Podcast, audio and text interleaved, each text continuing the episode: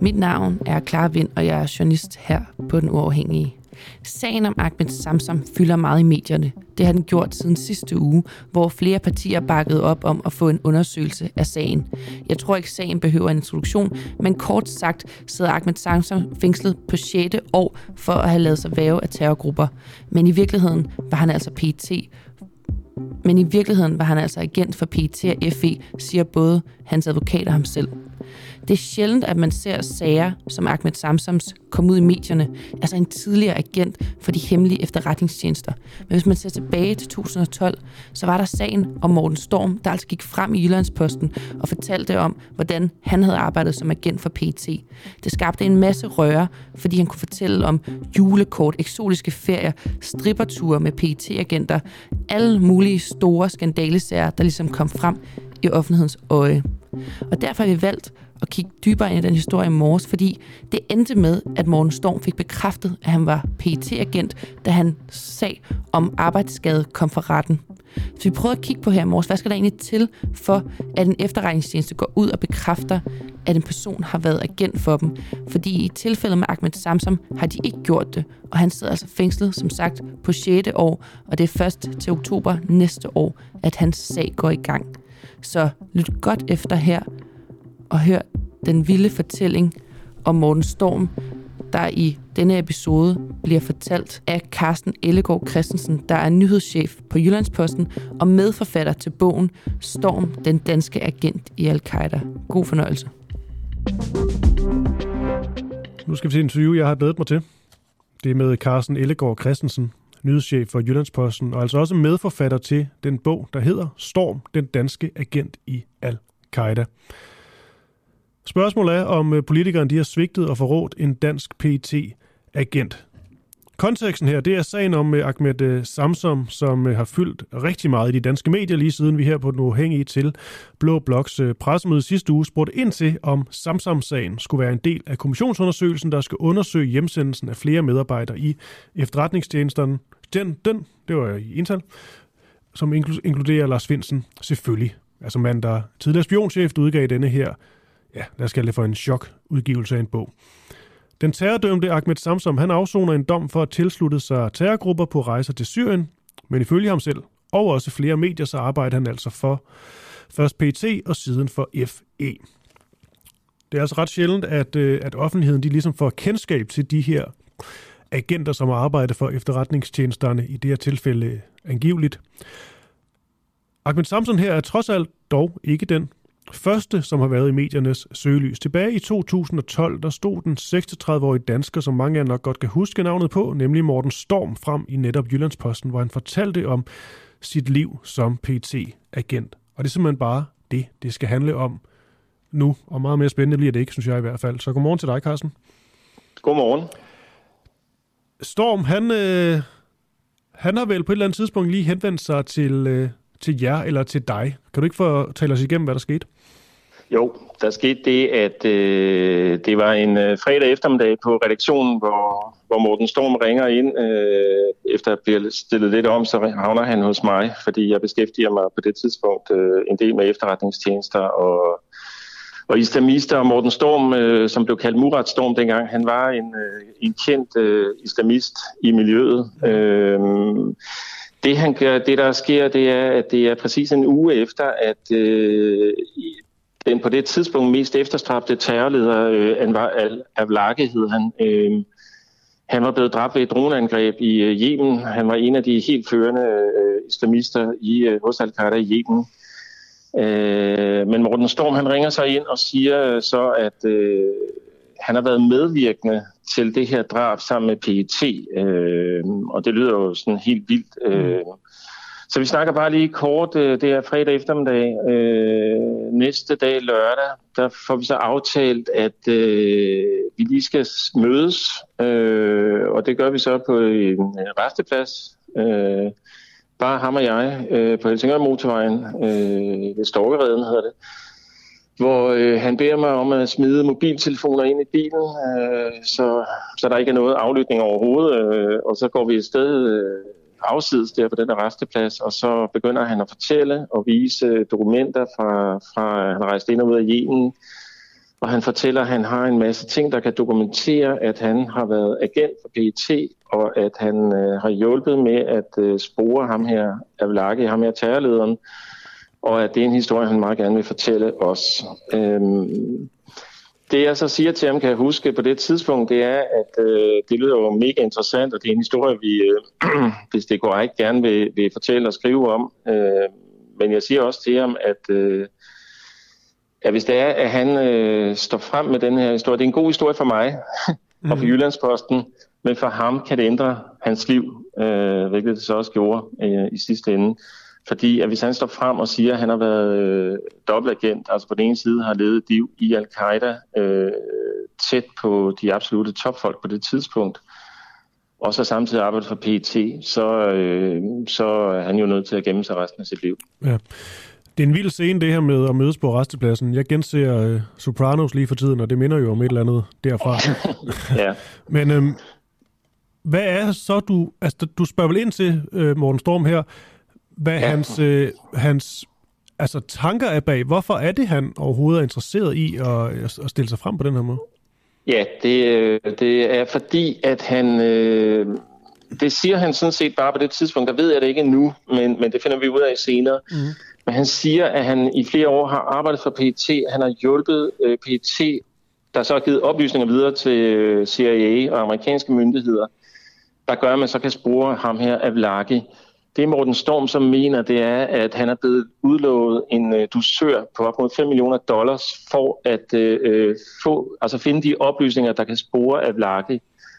Og øh, øh, det er nogle timer før vi mødes øh, på restepladsen der, der har han rent faktisk været, har siden dokumenteret videre via nogle lyd- og videofiler, øh, der har han rent faktisk været til et møde med en øh, CIA-agent og øh, PET's øh, føringsofficerer på Hotel Marienøst i Helsingør, hvor de diskuterer det her øh, til bunds. Men hvor de så også siger til ham, at øh, øh, det er ikke dig, der får de 5 millioner dollars. Øh, og så føler han sig øh, virkelig øh, trådt på af efterretningstjenesterne, og så vil han have sin historie ud. Det er en ting. Den anden ting, det er, han er så også bange på det her tidspunkt for, at øh, der er nogle efterretningstjenester, der rent faktisk øh, vil komme efter ham og ultimativt øh, slå ham ihjel, fordi han har en enorm viden. Øh, og det er, kan man sige, for eller imod, men det er i hvert fald en reel frygt, han har på det her tidspunkt, øh, Morten Storm. Mm.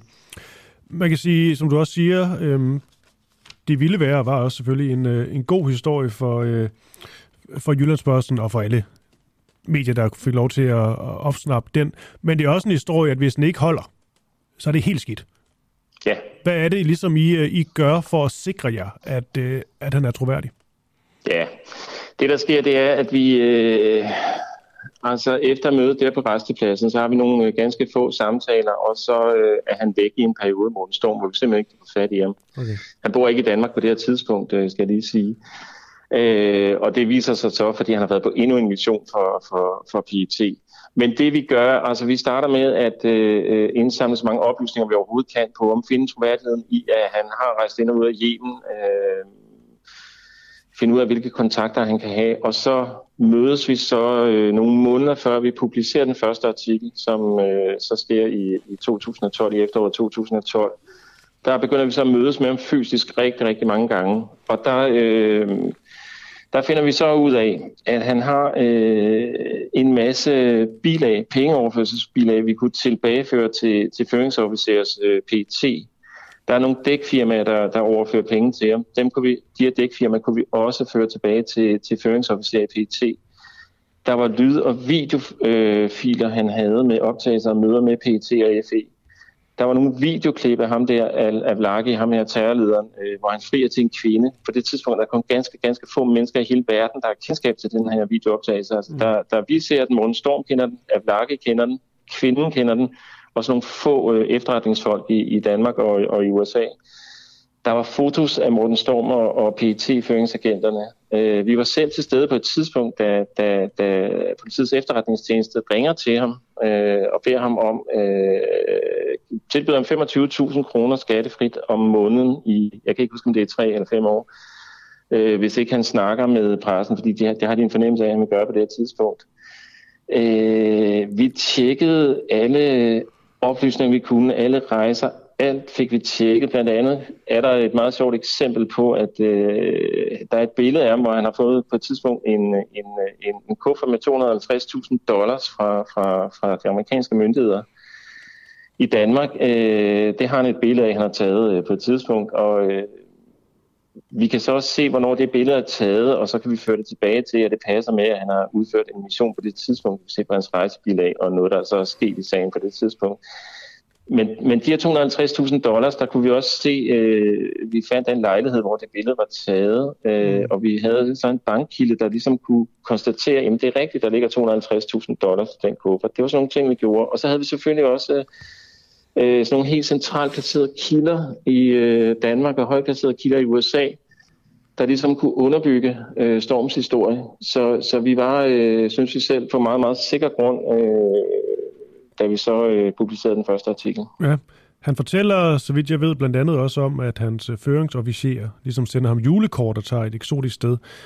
Det er fuldstændig rigtigt, ja. Ja, havde han, øh, og det er jo ikke for at prøve at undergrave nogen som helst, eller undergrave hans historie på nogen måde, men det er bare interessant alligevel, altså havde han beviser for det, eller var der også dele af hans fortælling, som øh, stadigvæk kan stå hen i sådan det, det uvisse? Nej, ja, men det, det altså, øh, de der julekort, mener, øh, dem, dem, dem så vi jo. Mm. Dem har vi jo. Øh, øh, og vi var også inde og se, øh, kan lige sige, øh, der var, han fik jo en masse, når man er agent, så får man øh, både nogle computer fra PET, og man får nogle telefoner fra PET. Der var meget af det, der var slettet, øh, slettet sms'er for eksempel, men dem kunne vi altså genskabe. Der er nogen, der ikke kan genskabe dem åbenbart, men, men vi kunne genskabe dem uden videre. Øh, det tog lidt tid, men det kunne vi gøre. Vi kunne også øh, genskabe øh, de der harddiske, selvom øh, eksperterne sagde, at der var en anden underlig ting. Det var, en anden, det var nogle computere, der fået udleveret på PET, så de mente, de havde lagt et eller andet halløj ind i det. Jeg, jeg er i teknisk forstand på dem. Det kunne vi også genskabe, mm. og så kunne vi finde flere af de her ting. Øh, og vi kunne så vi havde så nogle navne på de her PET-folk, øh, som, som passede med alle andre oplysninger i sagen. Og som sagt, så, så havde vi jo også øh, nogle ret centralt placerede kilder, og, øh, både herhjemme og i udlandet, der, der ligesom øh, underbyggede det hele. Okay. Hvis vi lige, altså nu har du jo... Øh ja, i den grad dykket, dykket og gravet ned i den her historie, også øh, udgivet den her bog, der hedder Storm, den danske agent i Al-Qaida. Jeg ved godt, det er et stort spørgsmål, men alligevel, hvis du sådan øh, tænker tilbage, og så siger, hvad er sådan det vildeste ved Morten Storms fortælling? Hvad er det så, du vil, vil tage fat på? Uh, jamen, der er jo flere ting. Altså, jeg synes, øh, noget af det allervildeste, det var, at øh, det var, man, at man i danske og amerikanske myndigheder i forsøget på at uh, spore ham her, Avlaki. Avlaki, han, uh, Morten Storm var jo gode venner med ham, og det har han været historisk. Altså, det har han været flere år siden, Avlaki han blev en stor kanon i Al-Qaida. Mm. Så han kendte ham jo privat. Uh, og der havde de snakket om, at uh, Avlaki, han havde godt nok en, en kone i hjem, men han drømte om at få en, uh, en vestlig kone med blondt hår, tror jeg, han havde formuleret det. Mm. Og øh, det kunne Morten Storm så skaffe, og så øh, finder de så en øh, kvinde i samarbejde med, øh, med efterretningstjenesterne, finder de en kvinde i Kroatien, der meget gerne vil giftes med ham. Og hun bliver så udstyret med noget øh, øh sporingsudstyr, øh, en kuffert, øh, hvor PET er med hele vejen. Øh, og så skal hun ned, og så skal hun giftes med, med, med Avlaki, og så er meningen selvfølgelig, at de så via hende kan spore, hvor han er, øh, og så give oplysninger til, til USA, der så kan, kan sende en drone afsted. Øh, det synes jeg er ret vildt, at de har gjort øh, sådan nogle ting. Øh, ja, jeg kan også fra, at der er, altså, det er ikke fordi, at du kan blive ved med at finde, øh, finde vilde, øh, bizarre, alt mulige historier. Men, altså, der, der, er mange, der, er mange, der er mange vilde ja, ting i den historie. Men, men jeg sad bare blive, undskyld, jeg, jeg, præcis, jeg sad bare blive nysgerrig her øh, til sidst, øh, Carsten Ellegaard Christensen, i forhold til den måde, I har skulle kommunikere på. Ja. Altså, fordi det, det går ikke ud fra, at det har været så nemt. Nu talte du om at mødes på en, en, en resteplads til at starte med. Altså, hvordan har jeres ja. kommunikation været i hele forløbet? Altså, vi har øh, været øh, på... Øh, når vi, vi mødtes med ham, øh, inden vi publicerede fysisk, mødtes vi i udlandet, og der mødtes vi... Øh, det var i Storbritannien, det tror jeg ikke er nogen hemmelighed mere. Øh, langt, langt, langt ude øh, på landet mødtes vi. Øh, og vi kommunikerede via... Øh, jeg sad i København på det tidspunkt, og så har vi jo redaktion her i Aarhus. Øh, når vi havde nogle oplysninger, så sendte vi USB-stik med, med vores chefredaktør, der rejste frem og tilbage på det tidspunkt. Altså nogle dage i København og nogle dage i Aarhus. da vi sad og skrev, så... Øh, så havde vi en, øh, jeg sad og skrev på en øh, computer, der øh, var fuldstændig lukket af fra nettet. Alt var renset fra den. Det var i princippet bare en skrivemaskine. Øh, og så havde øh, brugt jeg øh, printer, øh, der ikke var tilsluttet noget net på noget tidspunkt, eller brugte øh, øh, ja, families øh, printer øh, og så videre, sådan at vi hele tiden sørgede for, at vi, vi var ude af nettet. Vi kommunikerede mm. også på, øh, på, vi købte en stak taletidstelefoner i Føtex, det kunne man gøre dengang. Øh, sådan nogle billige telefoner og så nogle taletidskort, øh, og så ringede vi rundt øh, og skiftede dem øh, flere gange i forløbet. Og også øh, alt sammen i forsøget på at øh, sikre os, at, at PET ikke helt vidste, hvad vi gik og lavede. Øh, vi opdagede så på et tidspunkt, at der var alligevel nogen, der havde der vidste, at vi var på et bestemt hotel på et tidspunkt i Storbritannien, derude langt ude på landet, hvor vi øh, øh, måtte øh, skifte hotel, og der var... Vi ved jo stadig ikke, hvad det var, men øh, vi mm. konstaterede bare, at der var en eller anden stor, stor sort øh, firehjulstrækker, der, der kørte efter os øh, derovre og sådan noget der. Der var nogen, der vidste, hvor vi var. Øh, men altså, øh, vi prøvede at holde, som sagt, alt hemmeligt på den måde, at øh, øh vi, vi undgik at komme på noget net, øh, eller nogen som helst øh, ting, så, så det var sådan lidt, hvad vi kunne gøre, tænker vi. Ja. Okay, Carsten, et, øh, et sidste hurtigt spørgsmål. Har PET egentlig nogensinde bekræftet, at, øh, at han var agent? Nej, de har hverken bekræftet eller nægtet kendskabet til ham. Øh, og det kan de heller ikke. Altså, agenter er jo det hemmeligste af det mm. hemmelige, øh, så det, det vil de aldrig kunne gøre. De vil aldrig kunne, kunne offentligt sige, om han har været agent eller ej.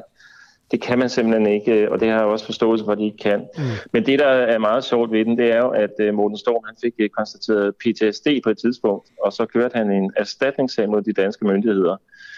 Og det, der hedder Arbejdserhvervsstyrelsen, uh, de uh, tilkendte ham faktisk erstatning for det farlige arbejde, han havde udført for Rigspolitiet, som der så står i afgørelsen, altså PET. Ah. Øh, og dermed så bliver han jo på den måde officielt ja. anerkendt af, af danske myndigheder.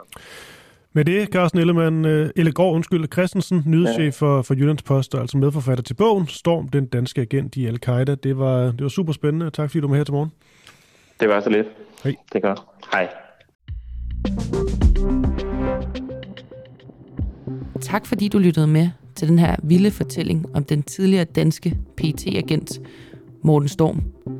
Hvis jeg må anbefale, at du lytter til et andet interview her fra morgenen, så kan du høre interviewet med Venstres sundhedsordfører Martin Gertsen, der altså går til valg på at afskaffe ventelister for patienter i sundhedssystemet.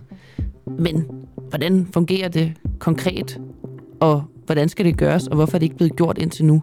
Det kan du prøve at lytte med og se, om du kan regne ud. God dag. Har lige lyttet til den uundgåelige fra den uafhængige. Tak til vores medlemmer for at gøre det muligt. Du kan støtte kritisk og nysgerrig journalistik ved at blive medlem på www.duah.dk.